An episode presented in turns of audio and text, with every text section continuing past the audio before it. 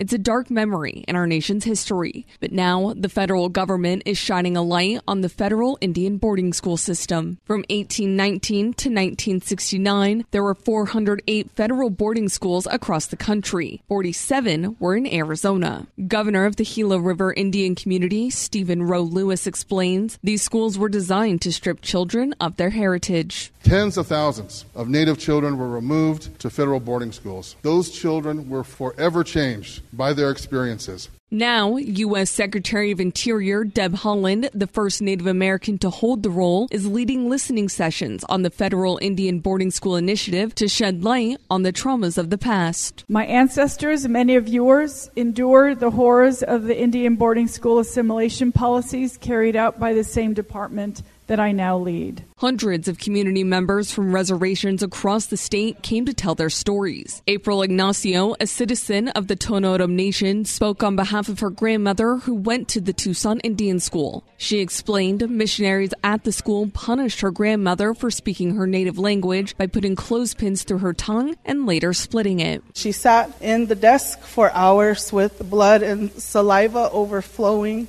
across her hands and her dress. A federal report looking into these schools found roughly 53 unmarked or marked burial sites across the U.S. for the children who never returned home from Indian boarding schools. Taylor Tassler, KTAR News.